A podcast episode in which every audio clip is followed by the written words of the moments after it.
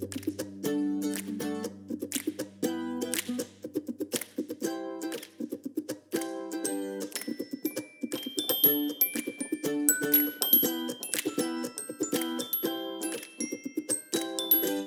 this is Kate. Welcome to Two Pastors Take a Walk and Make a Podcast.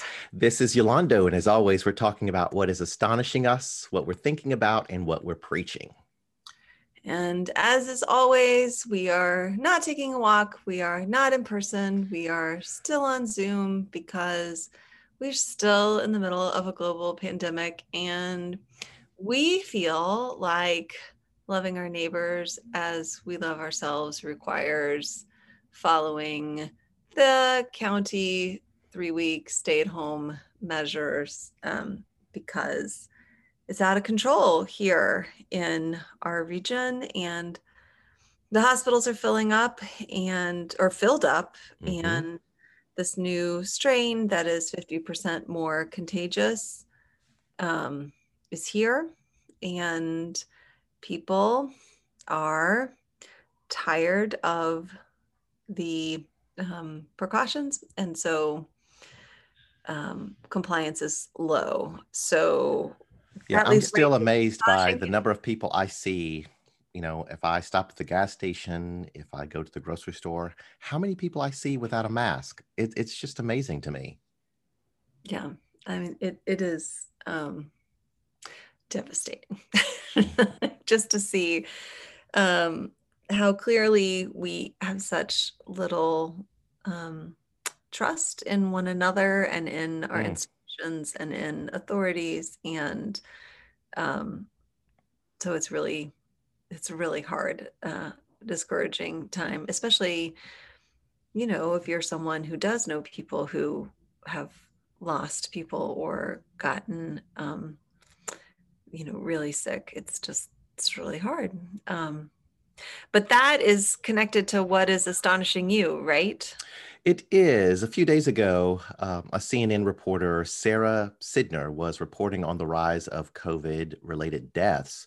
And uh, she was reporting from Martin Luther King Jr. Hospital in South Los Angeles, uh, which is a mostly Black and Brown community. And um, she is um, African American. Her father is African American, her mother British.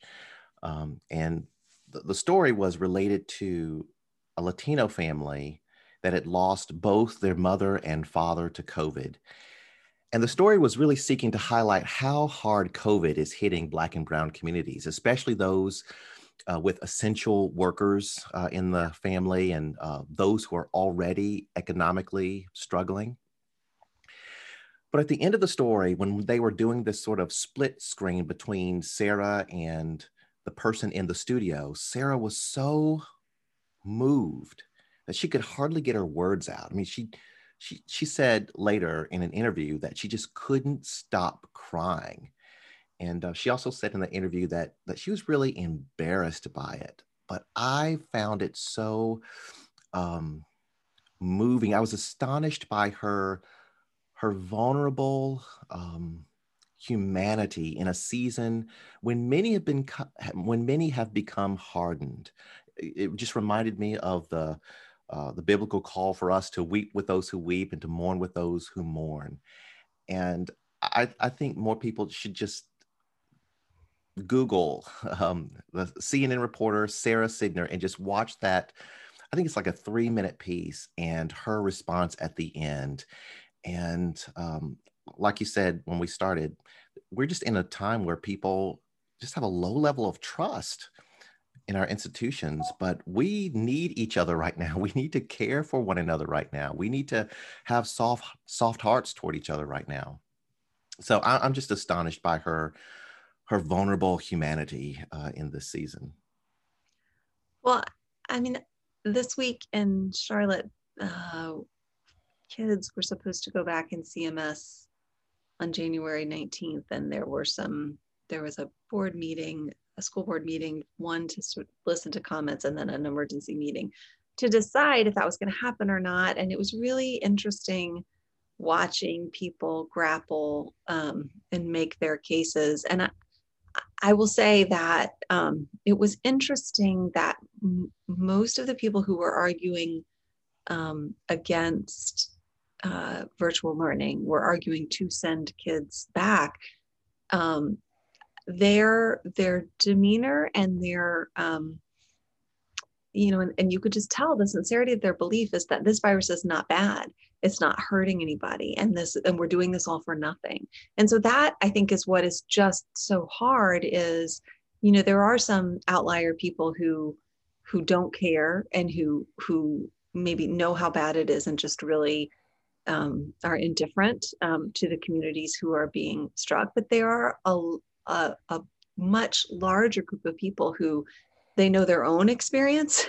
Mm. um, and and that's all they know. And and they extrapolate out that what is happening to me is happening to everyone. And so since my community you know our my struggle is isolation and my struggle is you know missing my daily life um, that's everybody's struggle. And and we should go back to normal and we're doing this for nothing. And i think that's what's so heartbreaking is um, just to listen to people say, you know, hey, it's not happening, um, and and how hard it is to know that there are people. Um, you know, this was a Zoom to Facebook forum, so um, you know there are thousands and thousands of people watching people make these arguments, knowing like, uh, you know, m- my loved one has died of this, and not only do I carry the pain of that, but I also carry the pain of people saying, not I don't care, but it does it didn't happen.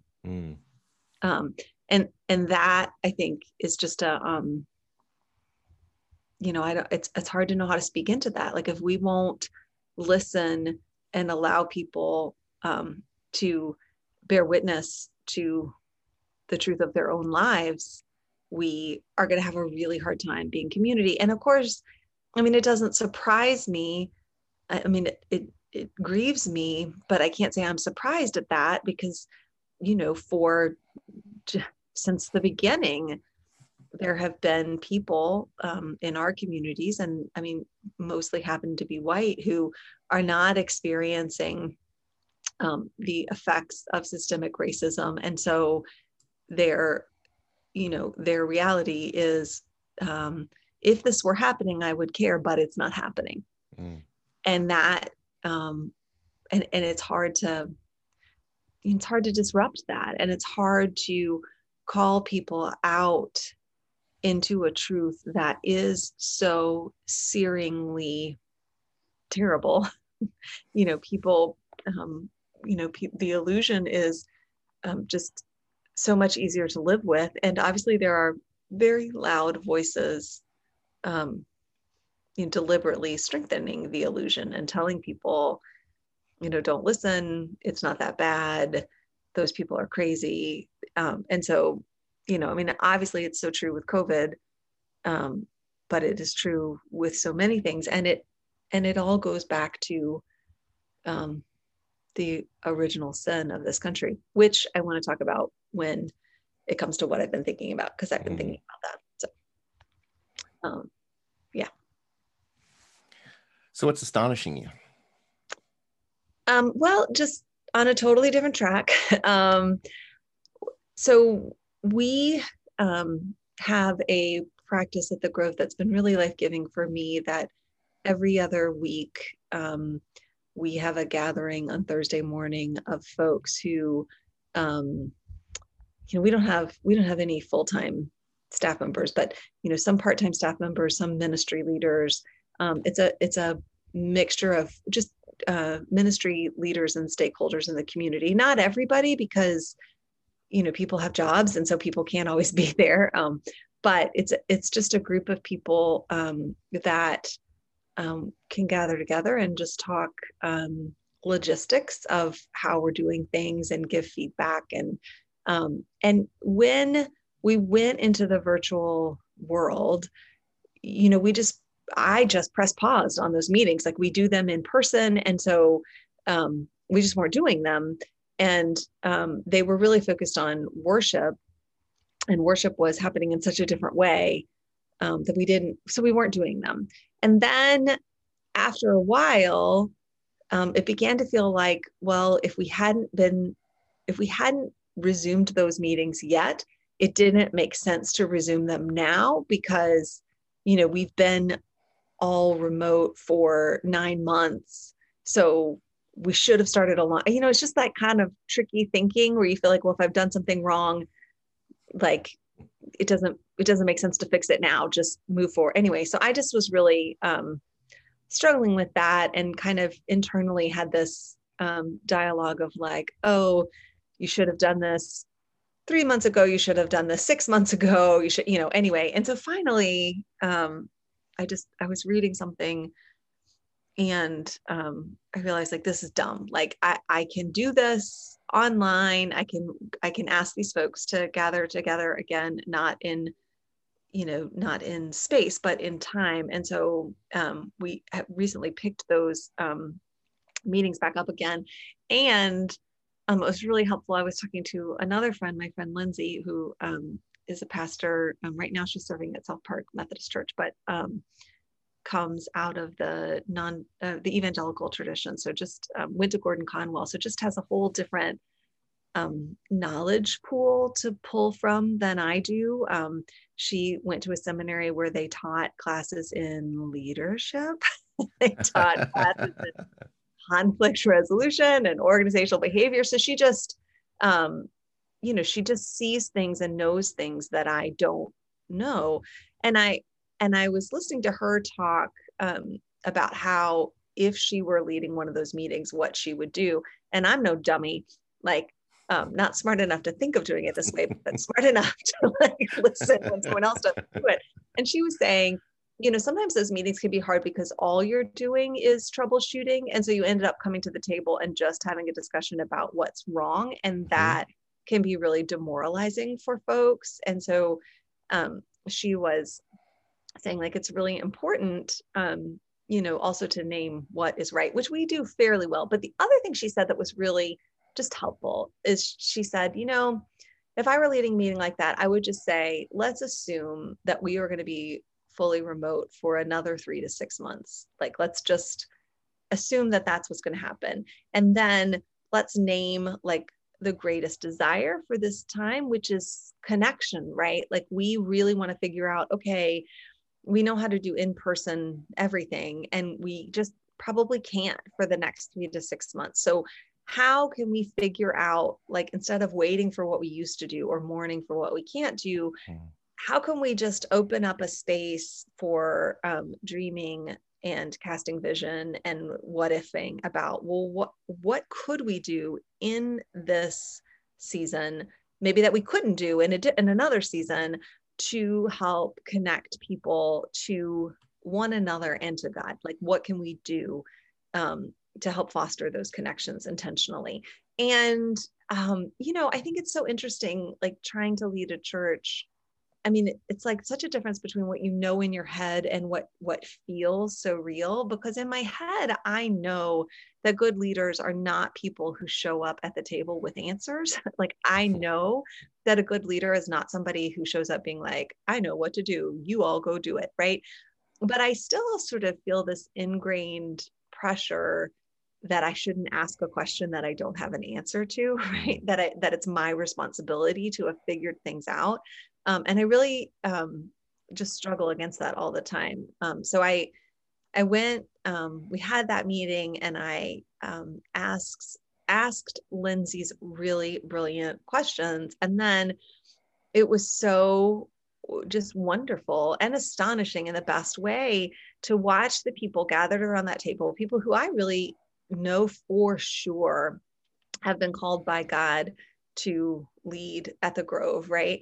And just these really wonderful um, ideas and insights and opportunities. Like it was amazing. And just, um, I just was marveling at um, how sort of taking that step before you feel ready when you when you feel you know anxious as a leader um, to putting a question out there that you don't know the answer to and then here is a is a revelation that embarrassingly continues to astonish me like God is in the room. This is God's church. God's people are equipped. Like, you know, so it's just really um it was a it was this beautiful moment and and I, you know for the first time in a long time it just felt like okay i have a vision for how we can be church in this season and and it's not I mean, not that there's anything wrong with waiting but like how we can be church in this season um and and flourish where we are and not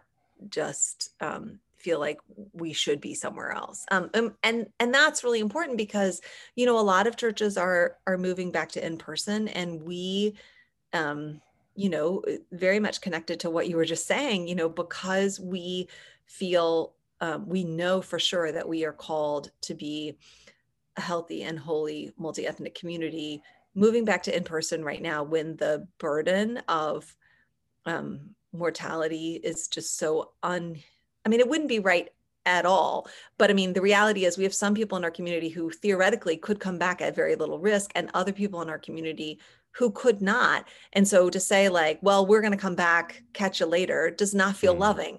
Um, and encouraging people to come back in person and assume a risk um, does not feel loving or faithful. So, so, you know, other churches are coming back together, and we just um, are not going to gather in person um, probably for longer than other congregations. And that's not to, I mean, that's not my call, but I just am so grateful that we have some vision for these last months of being virtual and being apart um, because, you know, waiting and longing is old. I was going to say that's so good because, you know, most pastors that we know and um, people in churches that we know are just tired. Yeah. And there is a, a, a place of, of kind of switching off and, like you said, kind of waiting for life to return to quote unquote normal. And um, it is so powerful to have vision for the now, the vision, a vision for this season instead of just um, longing for change yeah well and i i mean i just think the astonishing part is both the beauty of what happened at that meeting and mm-hmm. the way mm-hmm. that like the same stumbling block keeps tripping me up which i just feel like if there's a question i don't know the answer to unconsciously instinctively i just want to not ask that question in public because it's like i'm trying to cover for myself instead of just being like duh who said you were supposed to have all the answers? Like everybody i know who thinks seriously about leadership says like if you're if you're a good leader then the people sitting around your table are smarter more talented more more faithful than you are like that's that is what you want right and that is mm-hmm. definitely what i have so like why am i surprised that where my brain is locked up other people's aren't and they're just sort of um, waiting for someone to say hey what else could we do um, yeah. so uh, well, my takeaway from what you've just said is, um, you know, my leadership style is to gather leaders in the room and talk about the problem. Mm-hmm. My my brain wants to say, "Hey, do we all see the problem? Let's talk about the problem." And people just tend to get stuck there. That's not my intention, right. but groups just get stuck on talking about the problem and to ask those big picture vision questions often i just never get to those those questions and so we never get to the um, here's what god is saying to us right now. Here's what god is telling us to do in this season. And and well, that is so energizing and freeing. Well and i think that you know it's hard because you and i both are, i mean we we come from this presbyterian tradition that for a long time that i would say the the mo of the dominant presbyterian culture is never talk about the problem right? Like the problem doesn't exist. It's not there. Everything's fine. Everything's fine. Everything's fine. And so i think partly you know it is this very faithful thing that you have to come into a community and say i love you. God is good. God is enough. Yes. and there's a problem. And we don't have to hide from the problem. We can name the problem you know so mm-hmm. so i think that you know the the reason that we go there like you have to for you have to um, and that was part of our leadership development but there's correct. more after that right but i i mean i also think yeah like we can get stuck and think like okay well let's solve the problem and then we can cast vision. And the reality is like there's always a problem. Like there's always going to be something hugely not okay, not enough, you know, looming out there. And so, you know, the the trick is to both name the problem and not sweep it under the rug and and really um, look at the whole truth and the hard truth and also say okay um, you know what even now what can we do? And what what is god calling us to do? Not pretending this problem isn't here but given the limits um, that we have there is still a way to be the people of god. And so so what is that um, and i think that both and is really is really difficult um, so yeah it's just whatever. and that's powerful not only for the church but this political moment that we're in right so there there is a problem right now in the country there is a problem well and i mean i think that was part of what we were saying last week when we were talking about stacey abrams like what mm-hmm. i find so inspiring yes. about her is that it's not that she said like okay there's no problem um, but she also said like there is a huge problem that creates great injustice and there are things i can do. And and sort of in the natural in given what is always happened in the past and what everyone says will always happen in the future there's no point in doing what you can do because it's not as real as the problem. But what we know is um you know god is with us and um that the little things that we can do have great weight in the kingdom of god. So yeah so anyway so that was my my just moment of real um just uh, astonishment at. God's mm. faithfulness and presence and nearness and goodness and um, and it, and it's always I mean I say this a lot I don't know if I've ever said this on the podcast but like it is really true for me and and this is one thing that's been hard in this season is that I can very quickly and easily get very overwhelmed by the grove and the church and what is against us and and what are the urgent needs both in and around our community that we you know should meet but can't meet and you know i can just get really overwhelmed um, by everything that isn't about the grove when i'm alone but when i'm when i'm there like when i'm with the people that is when mm. you know it's just so much more it's so much easier for me to walk um, in faith and not in sort of self doubt and so so one thing that's been hard about this season is like we're not together. That's right. so it's easy just to fall into the um, fallacy of like this thing is on my back and and am i doing a good job or a bad job today carrying it on my back and mm-hmm. when you're in the community you just are, are in the presence of um, the way that god is moving and you just can't you know destroys the illusion that anything is on your back um, and you really can walk in the truth that the yoke of god is easy and the burden is light and God is doing something and we get to wholeheartedly participate in it, but we don't have to make it happen. Mm-hmm. Um, we can, so anyway, so, so that was a good thing. So what are you thinking about? What am I thinking about? I am thinking about um, a book that I started reading this week. I've been waiting, waiting, waiting for this book since the summer. Um, Jemar Tisby, uh, the book is entitled How to Fight Racism, subtitled Courageous Christianity and the Journey Toward Racial Justice. Um, I've listened to uh, Jemar for a couple of years now on the Pass the Mic podcast and um, really, really like him. Uh, this book is, um, I'm only two chapters in, uh, there are 10 chapters. It's everything I thought it would be and more his focus is on practice. His focus is on okay, so what are we going to do about racism? He has written histories. He's he's not only um, someone with an MDiv, uh, but he has um, I think he's a, a, PhD in history, and so he he's written books about history. He's written um, other books about racism but he says he gets asked the question all the time well, what are we supposed to do? And that's what this book is. And one of the things i love about his way is that he casts such a wide net. I mean he this this book is for the woke and the skeptic um, when it comes to racial justice. And it's centered around this concept that he calls the ARC, the ARC, the arc of racial, racial justice. And ARC stands for awareness, relationships, commitment. Awareness that's the head. Like you just need to know some things about the history of racism in america. You just need to know some things. You need to be familiar with some concepts. Uh, relationships um, he says that's the tender heart of racial justice you need some know you need to know some people you need to be developing relationships with people that are different than you and these need to be not casual relationships but ever deepening uh, friendships.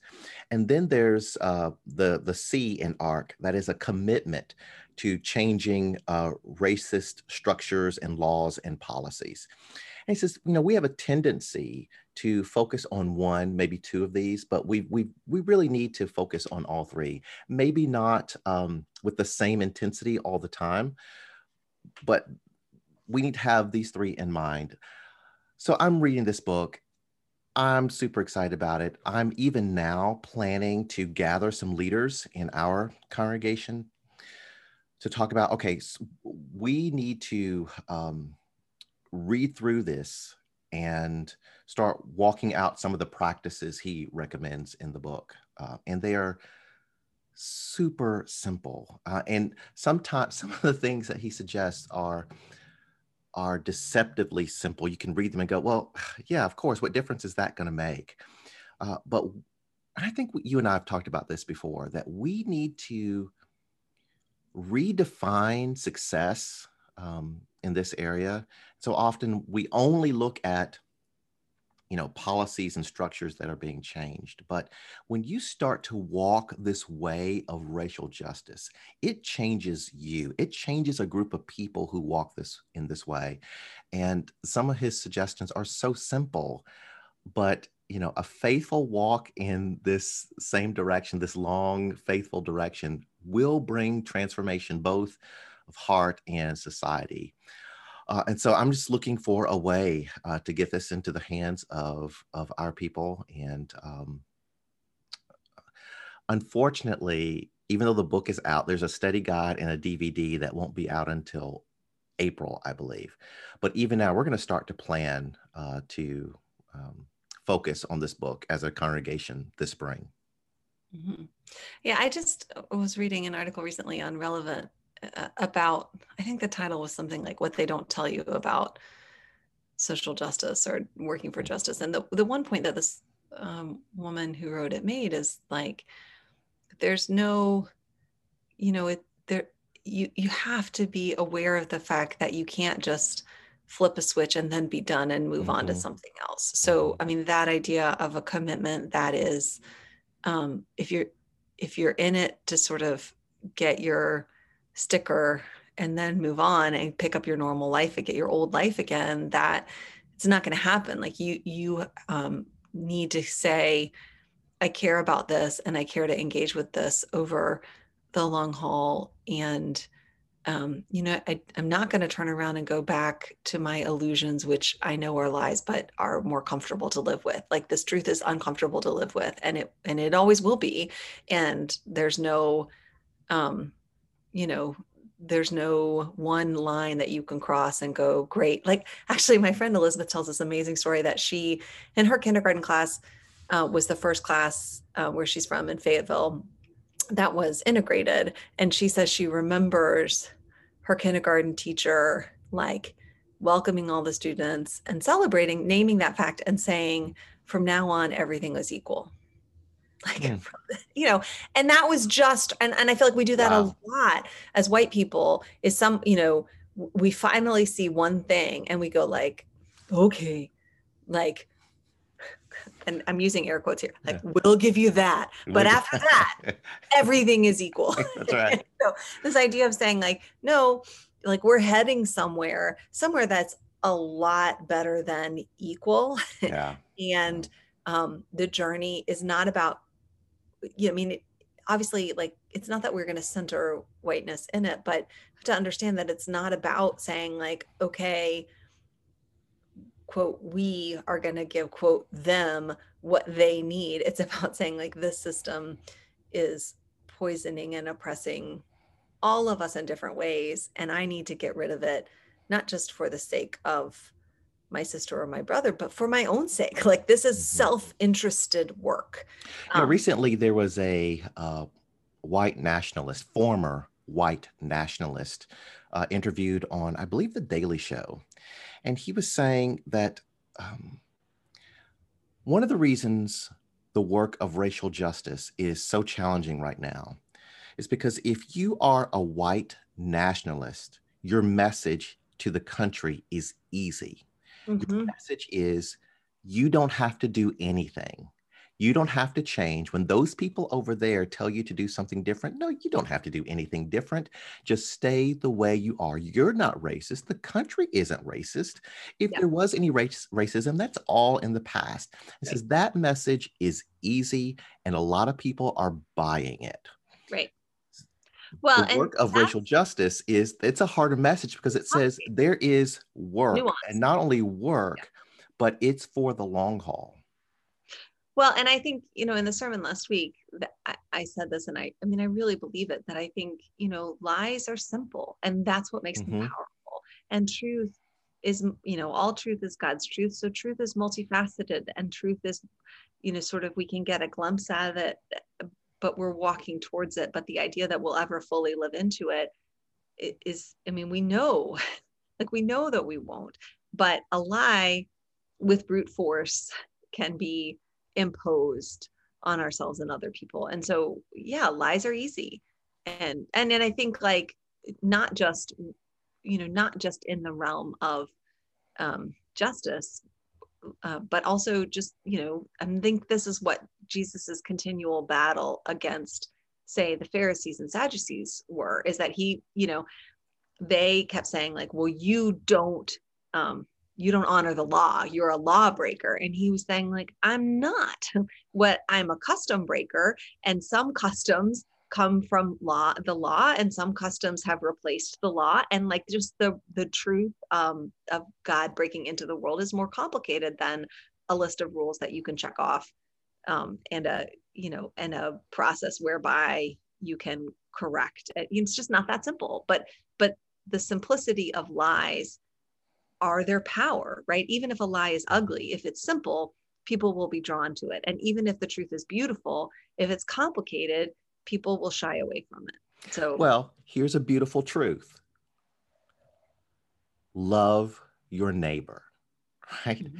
But the living, living that out, it's complicated right? But if somebody says to you, okay, here are seven things to do and seven things never to do, and that's how you love your neighbor, well, that's simple. And yeah. you're like, okay, well, at least I can attempt that instead mm-hmm. of having to walk into every day and carry the responsibility yes. for myself of figuring out how to be faithful. That's scary. And so, you know, we want to give that away. And I think, or we want to like figure it out so that we can go on autopilot. And, you know, the point mm-hmm. of a revelation is to draw us closer to our need to be in continual relationship with God. So God That's doesn't good. want to say, let me drop 18 rules on a stone tablet out of the sky so then you can just carry on your own way and never, you know, no, like God, it's God's desire to be intimately incarnate with every single one of us. And so the idea that we have truths that will require us to continually turn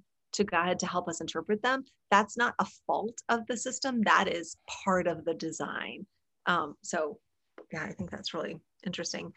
Um, and it leads me directly to what I've been thinking about this week, um, which is a real stumbling block.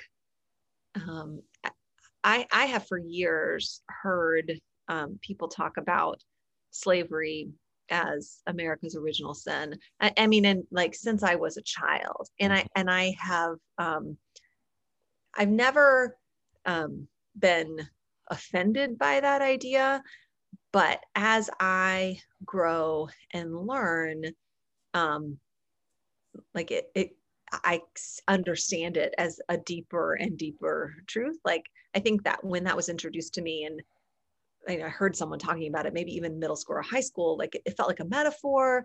hmm. um, or it felt like someone was saying like well here's the first bad thing that happened here and we're still you know and I, and I think it's so interesting um, and frankly theologically um, the concept of original sin was something that I always um, struggled with.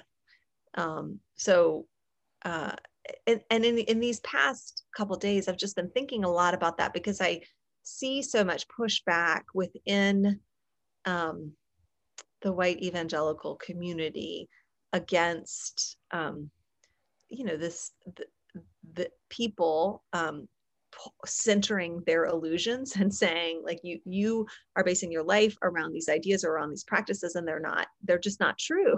Um, and people sort of bringing into the light these are the ways that laws and systems are based on racist thought that continue to um, take their pounds of flesh even now to this day. And so what so many white evangelicals want to believe is like hey slavery's over hey, King marched, like, hey, you know, 50 years ago, Black kids and white kids were learning together in public schools. So, whatever problems um, people of color have, that's on them, not on me, because everything's fair now. Right. And so, mm-hmm. um, and and to get people to understand, I mean, and just a lot of people really and sincerely believe it in the same way that they show up at these school board meetings and say, like, hey, the only problem in my neighborhood is that people are going stir crazy. So let's send the kids back to school. Like my reality and my understanding of reality yeah. is true.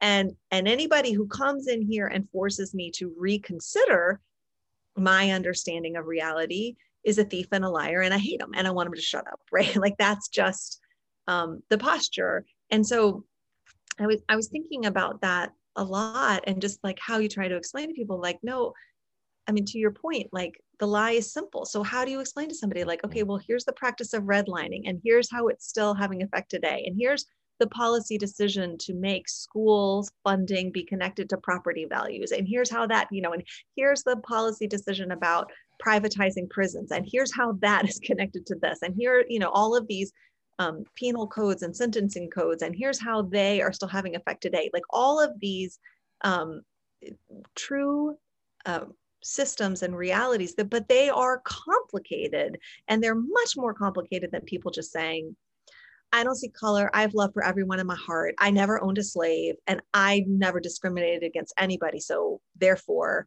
racism has nothing to do with me. And um, and I was thinking that that idea, especially for white evangelicals, um, you know, part of the the culture um, is is an understanding of original sin. Like original sin is a doctrine that you have to um, you have to accept, you have to espouse, you have to, you know, the idea that Eve ate the apple and that's why we are all responsible, even though we didn't eat the apple. But that also doesn't mean it's all Eve's fault. It's my fault too. I mean, like that idea of original sin is something that has um, pride of place in evangelical culture. And it just thinks like it would be really interesting to um, to write about, to think about, to learn about, to talk about. Like, hey, if you understand the concept of original sin theologically, mm-hmm. you already have a framework whereby you can understand sociologically the concept of slavery as an original sin and how it affects you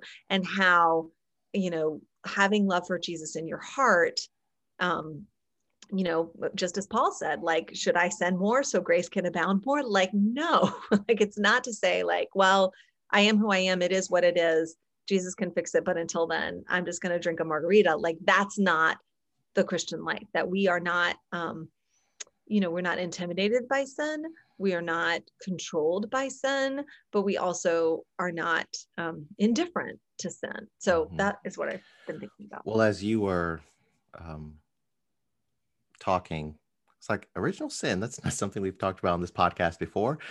But i asked myself well what do i think about original sin? And three things came to mind. First of all um, that sin taints everything it's it's what we we believe that as Presbyterians that yeah. that there's no part. It's not that we are bad, but there's no part of us that isn't somehow tainted by sin. Mm-hmm. And when I hear America's original sin, I hear everything is tainted by this. Doesn't mean the country is bad, but it's been mm-hmm. tainted. Um, second, original sin, it, it's passed on. It's like what you're saying about Eve, even though we, I mean, we bear some responsibility, but sin is passed on. Um, as a matter of fact, not only is it passed on, uh, post Eden, post Adam and Eve, it gets worse, right?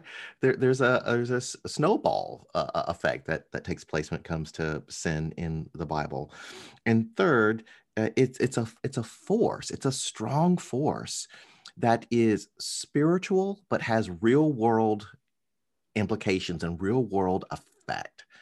And uh, yeah, I, I remember hearing. Um, at least in my memory, the first time I heard America's Original Sin, I was in seminary. Mm-hmm. I was at a conference in uh, Urban Ministry Conference in Chicago, and it was Jim Wallis of oh, Sojourners. Yeah. And as a matter of fact, he had written a book called Racism America's Original Sin. Mm-hmm. And um, I remember as a theological student, that's right. This white man's got something. He's absolutely right. Yeah, it was really interesting this week. Um, I was listening to an interview on NPR. Uh, somebody was interviewing the president of Uganda because Uganda is in the middle of an election right now too. Is that Bobi Wine? Yes. Yeah. Yes, I couldn't remember his name, but you got it. Yeah. Um, and and in Uganda, I mean, I guess sort of the premise of the article was like, if you think the election in America is, you know, yeah, he's he's something. um, I know actually I think Bobi Wine is the opposition leader. So Bobi the Wine is the one who's running against. I don't know. I don't think so. Well, um the the man who is the other candidate just gets perpetually arrested again and again yes. by the president. Mm-hmm. And and so somebody was interviewing the president and just being like, "Hey, this is not a democracy. Like if you're jailing your opponent and if every time your opponent tries to have a campaign event, you're jailing them, like you are then um, making democracy illegal. And, and it was very interesting because the president of Uganda first said, I'm not jailing him because he's my opponent. I'm jailing him because he is inciting um, terrorism and it, and I'm not jailing his supporters because they're supporting him I'm jailing them because they're terrorists and so you can't being in a democracy does not give you the freedom to be a terrorist. And you know because the guy was saying like these people you're arresting like they're you know sellers in the marketplaces and they're teachers and their students and whatever. And he was like well they can be all of those things and a terrorist too. So that was very interesting. But then the next thing he said was i mean was and he was like in america you can afford to be lenient with people who riot and lenient with people who um, protest. But in uganda if people are protesting and they not and they like damage a police station or burn down a police station that's the only one we have. And we have to crack down hard. But in america you have this infrastructure and you have it because for 300 years you enslaved black people. And it was so interesting. I mean a i was like i mean he's not wrong. Like i mean he isn't wrong.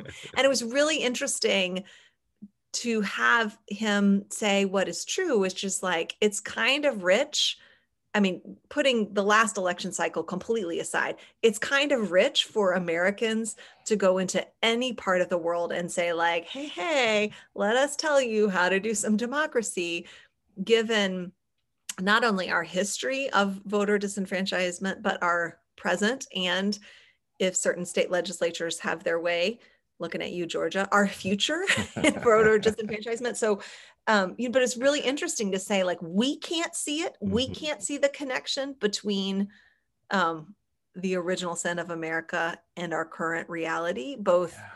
But but everybody else can see it. Like it's the yes. beam in our eye that mm. everyone else can see. And, and that isn't to set, suggest that what's happening in Uganda is a speck or not serious. Like it is serious. And it's not to suggest that I think um, that that um, you know god is mysterious. And so i mean there's just much, so much that is astonishing about how gracious god has been and all the good that there is in this country and all the sincerity sincere love of neighbor and commitment to democratic ideals that that is here. And i and i see that. And i you know i'm not saying like Eh, to your point like i'm not saying everything about this country is bad because that's just not true or that this is the worst country in the world like that's just not true.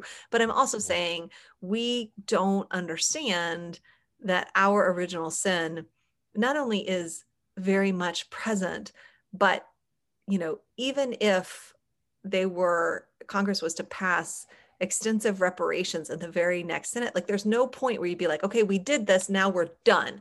We're turning yeah. the page and we never have to think about this or talk about this or feel about this ever again. That day will never come.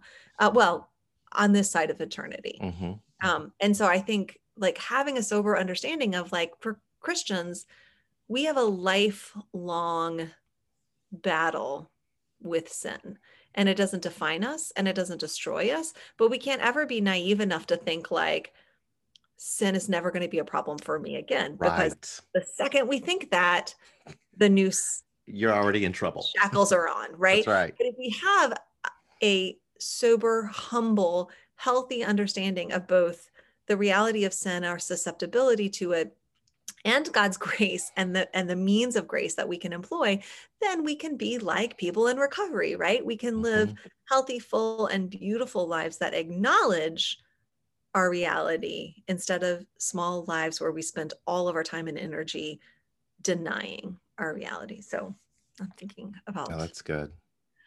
All of that.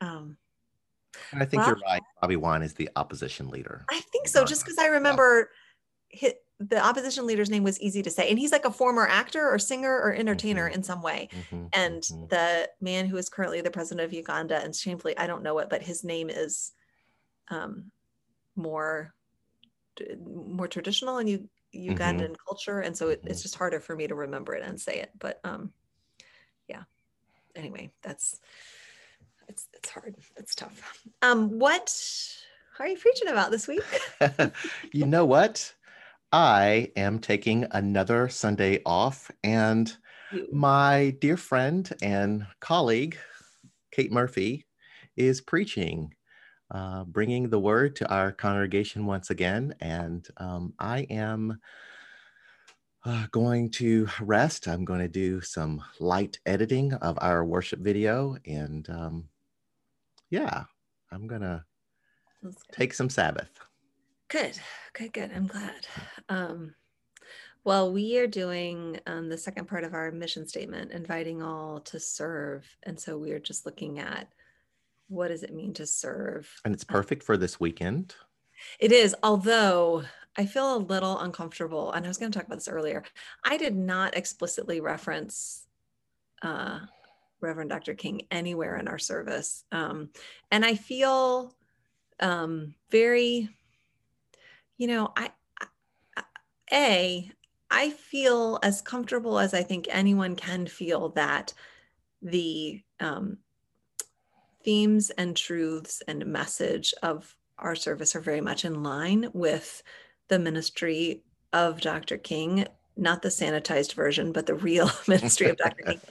And I and I feel that just because I, you know, I think that King was um, a messenger of the gospel in, in mm-hmm. word and deed. And so I think like every week, um, to the extent that, you know, everything that's good about about having a day to honor this man and his legacy is about saying, you know, I mean, obviously in the secular world, just looking at at changes that were sparked, but um, in the church world to say, look at the gospel, like look at Jesus. And I and I feel like of all people, King you know that's what he sincerely did um, mm-hmm. and, and struggled with it as we all do as as preachers and pastors and leaders with big egos but like you know i mean i, I read his uh, like his drum major sermon and just think like um it was so excerpts i've not read the whole thing recently but excerpts of it i was looking at this weekend and just this idea of like wanting to really wrestle with our need to be out in front and wrestle mm. with our need to be you know visible and in control and honored and have everyone looking to us is just such a downfall of humanity in general. And and needing that um, can really limit the way the holy spirit can use us for god's glory. Um, anyway I, I, do think that um, what can happen, especially in white churches, is that this Sunday becomes like the worst kind of tokenism and mm. people mm, mm, don't wrestle with the reality of you know like jesus like king did, did and said things that absolutely got him assassinated just as jesus did. Um, and you know he did not walk around just saying like let's love everybody like only hate can't drive out hate only love can't like if he had just walked around and said nothing but that you know he would probably still be alive as a 90 year old man and um, our schools would probably still be segregated right? Like he named um, the brokenness of american culture and and called it out in ways that not only named it but sought to do something about it correct. right? correct. Yeah. Um but uh, so i think it's you know it'll be really interesting for me you know you gotta um think given all of the calls for unity that are going around the church world right now like let's not be divisive let's just do mm-hmm. unity. I'm like dude you cannot stand up on sunday and preach king's. I have a dream speech.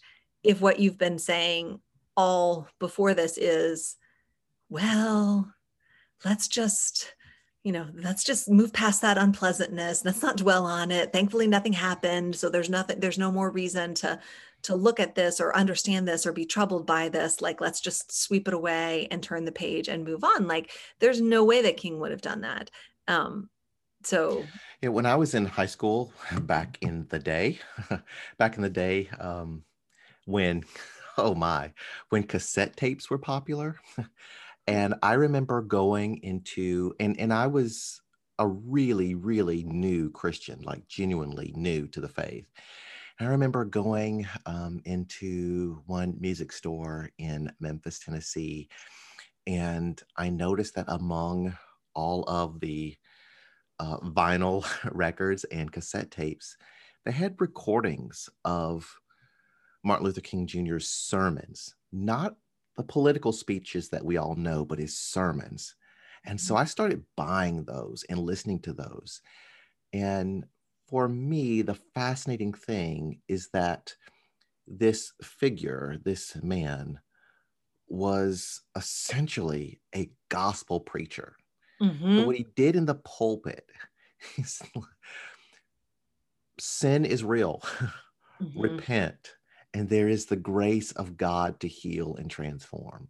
And mm-hmm. what he did in um, uh, his his political social life was to say to the country sin is real, not only racism, but poverty. Mm-hmm. Not only racism and poverty, but um, the military industrial complex. Exactly. Yes, which really got him in trouble as well. Right. Yeah. And that's real. Repent, and there is the grace of God to heal and transform. Mm-hmm. And he essentially took what he was saying in the pulpit into the streets. And it was powerful and transformative. And who does that remind me of? Uh, you know, and I. Hmm. well, uh, right. If you, so anyone reading the gospel narratives, right? So there's that place where Jesus preaches his first sermon, right? He reads from Isaiah, uh, the Spirit of the Lord is upon me, good news to the poor, you know, deliverance for the oppressed. And he closes the book and says, today this is you know accomplished in your hearing and you know they want to throw him off a cliff well because not only that like he says uh, you know the thing about like there were many widows in israel oh, but oh, right. you know so i mean he he said if you all think that because of your ethnicity and because mm-hmm. of your um you know your your national identity that God has no issues with you and that, you know, the word of God is only going to bless and affirm you and has no word of judge you know if, if, you think that god only has a problem with the sin of the romans or the samaritans like yeah. you don't even know your own history. And so yeah. i mean you know he he disturbed people's peace. And i think um you know king did that too. I think Jeremiah Wright does that too. I mean, like the mm-hmm. reality that people are so angry about his sermon, and I'm quoting his sermon, and he was not cursing God. He was speaking very um, biblically with his, you know, goddamn America sermon. Mm-hmm. I mean, people are so offended by that. And I just want to be like, okay, fine. But like, what do you think that Isaiah, Ezekiel, Jeremiah, and several of the other minor prophets were saying, except they were calling God's damnation, God's judgment upon their nation. And mm-hmm. and I mean, A, we skip those parts, but B, when we read them, we're like, oh yeah, those, you know, those Israelites, they really didn't know what they were doing. I mean, like it's very biblical yeah. to speak judgment not only against your enemies, but also um, against your own people. And, you know, that's what fidelity to God looks like is like, I don't want to twist the word of God to make me seem right. I want to be faithful. I was looking at a quote somebody else had this week, um, or maybe last week, a, a pastor who was getting heat from another pastor for being divisive in response to um, the riots in Washington, the insurgent, whatever you want to call it, insurgency mm-hmm. two weeks ago, a week ago, a week and a half ago. And um, and you know the other pastor was like you're being divisive. I'm disappointed in you. I'm not going to engage with you anymore. Good day. And and th- this pastor was like you know this is what happens when you what did he say? I mean he didn't he's not the first person to say it but like when you um, conform the truth to fit your people instead mm. of your people to fit the truth. And i'm like that is what happens. And and to be fair to america that's not an american problem. That is a human problem. And so, yeah. Yeah. Well, I was just going to say, um, and you and I talked about this when Trump was elected. If you went online, there were all of these so called, and I mean so called prophets, yeah. saying that Trump was the fulfillment of biblical prophecy in a good way. And then um, recently, right, this past election cycle, they all of these prophetic declarations about the election and Trump. And um, I wonder if any of those folks are going to go to those biblical passages about prophesying falsely. Right. Not well, that we're trying to stone anybody. Right. But but the idea that you know what I I thought I had a word. I and I was wrong. And I was but I was wrong. Well, and I, I, mean, here's what I think about that. And I, I actually read an article, I can't remember where, but some an article talking just about that, like in a charismatic or Pentecostal publication where they were saying, like, hey, people were wrong. And they were pointing out two things. One is a huge reason that a, a large swath of the country cannot accept the election results is because they believe these prophets. That is exactly right Right. And so so they're like, well, I, it doesn't matter what any news source says. My prophet said Trump mm-hmm. would win. So if Trump isn't going to get inaugurated, what that means is the election was stolen. And the way I know that is because my prophet predicted that Trump would win. And what I think is so tragic about that is what it reveals about how our understanding is shaped by the culture, uh, how our understanding of our own faith is shaped more by the culture than it is by scripture. Because if you go to scripture, you will see A, lots of discussion about the fact that false prophets are real. Mm-hmm, and mm-hmm. and who do false prophets usually line up behind? Powerful people. Mm-hmm. And you will also, if you read the scripture, you see that like rarely do the prophets say something like, rarely, not never, but rarely do the prophets say something like, in three days, X will happen. And often it is in three days x will happen unless you repent yes to jonah yes. right so it's yes. it is never like let me impress you with my spooky spiritual skills and predict mm-hmm. what's going to happen in the future like that's not how prophecy works prophecy prophets are people who speak for god Yes. So often, what prophets do is tell the truth about how God sees people's behavior and institutions. And they're not saying explicitly things like, I mean, not never. Again, like early Isaiah, there are some direct prophecies to what Hezekiah was that the king? Like, don't so. don't worry, you know, don't worry, this army won't come against you, right? So it's mm-hmm. not that it never happens. It's just that the majority of the time, that's not what prophets do because if God wanted us to know the future, we would have that capacity. God sends prophets to bring the people back into relationship with God. So to say, here's how your behavior is separating you from me, quit it and come home to me. That's what prophets do. They do not predict the future. And the fact that we have huge swaths of the church that understand themselves to be more committed to supernatural gifts have that fundamental misunderstanding of what the divine gifts of God are is just heartbreaking. And false prophets, they get rich off of yeah. the people they're prophesying to. Yeah. And it yeah. is still true.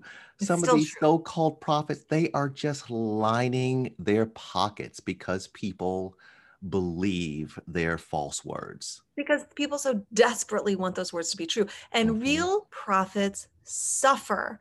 Like they suffer. They do mm-hmm. not get ticker tapes. I mean, that's why Jesus says, like, Jerusalem, Jerusalem, you city who murders the prophets, how I long mm-hmm. to gather you under my h- wings like a mother hen. Like, the reality is, people of faith continually flock to false prophets who tell them what they want to hear, who tell them whatever they need to hear in order to get rich. And people reject God's true prophets because God's true prophets come up. I mean, like, God doesn't need to send a prophet to say to you, hey, I love you, you're perfect, don't change. Like, we don't need a prophet to tell us that. We need a prophet to tell us the things that we cannot discern for ourselves. And so when a prophet shows up, it's usually bad news, like Ahab being like, uh, you know, to Elijah, like, you know, who are you? Why are you back here? You disturber of my soul. Like, what are you mm-hmm. doing here? Like, if we continually expect prophets to show up and tell us what we want to hear, like, we'll get them. Mm-hmm. They'll be false prophets. Mm-hmm. I don't. We now we're just way we're we're way beyond time. well, oh. um, but listen, this is something that the church and our society needs to talk about mm-hmm. Because the article that you read was exactly right. False prophecy is driving a lot of people into a certain political mindset that is very dangerous. Well, and I think like we have false prophets within the church. And then again, this is not my concern. Like, let me be like Kermit and sip my sweet tea. It's not my concern, but as a citizen like i see a lot of politicians functioning as false prophets too like mm, like mm-hmm. who are just saying what people want to hear in order to get elected even though they know that the lies they're peddling are actually undermining the institutions that they i think sincerely are trying to uphold so um anyway. Well, that we were talking about what you're preaching this week. I don't, I don't know how we got on this, but it does connect with the text because um, you know I've had a chance to read your sermon, and you do this wonderful uh, thing in the sermon where you connect the uh, banquet that um, Herod was throwing uh, with the feeding of the five thousand, and um, we can choose to be in, in one of those um, one of those feedings. One false one true. One is about um, the, the false power of a false king. One is about um, king jesus and serving. And you just do a fantastic job of laying that out in a way that helps us to see um, the lie that is is being told right now in our current moment well, and the other thing that I, I really I do, contrary to popular opinion in my own home, often leave things out of a sermon because I know it's too long. and the thing that I had to leave out that I really wanted, you know, I just was really intrigued with all week long is just, you know, the contrast between King Herod and King Jesus and the way that they reign. Um, because I think, like you called Herod a false king. I mean, like, and I I mean, I get that obviously, but I mean, he's a real king in he's a, realm that's passing away, right? Like he's really a king. It's just not the kingdom that will be eternal and not the kingdom we belong to. But, um, but it's really interesting to to you know Herod in that scene at the dinner table when um, they tell him like what I want is John's head on a platter. And and Matthew says like Herod didn't want to do it, mm. but he mindful of his oaths and his dinner guests, he had to do it. So so he was a king who had to do mm. um, not only what he didn't think was right but also what he didn't want to do in or because he couldn't risk losing anybody right and just the contrast between that and jesus who um you know not so much in matthew but after, you know certainly in john after that same feeding event like it's like i fed you. Now let me tell you you know let me tell you what this really means and what does it mean that i'm not a bread dispenser. I'm the bread of life. And here's what your life in me is going to look like. And people are like i'm out. Thanks for the bread. Peace. And jesus is like I mean, he's not mad, he's not angry, he's not whatever, but he he is not the king of the people. He is God's king. And so mm. He has um, a resoluteness about the kind of king he's going to be that he is, not um, in response to what the people want.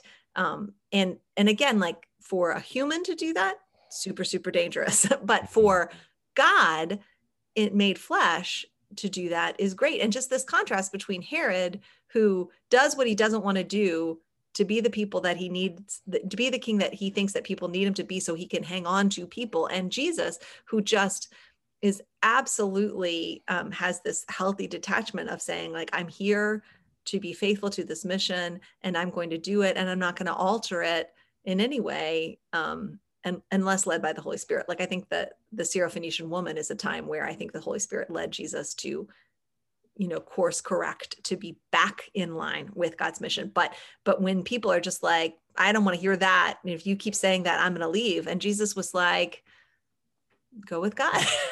Deuces. Well probably not deuces. I, I don't know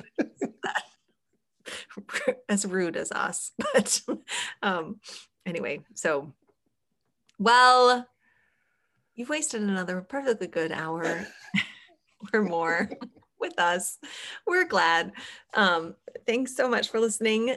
And if you want to find out more about Yolando Hinton and his ministry at Derita Presbyterian Church, D E R I T A, Presbyterian Church in Charlotte, North Carolina, you should Google it and pop it over to their ever changing website. And if you want to hear some of Yolando's messages, which I really recommend, um, you want to search for the Derita Church podcast, which is on the MemBean website. Podbean.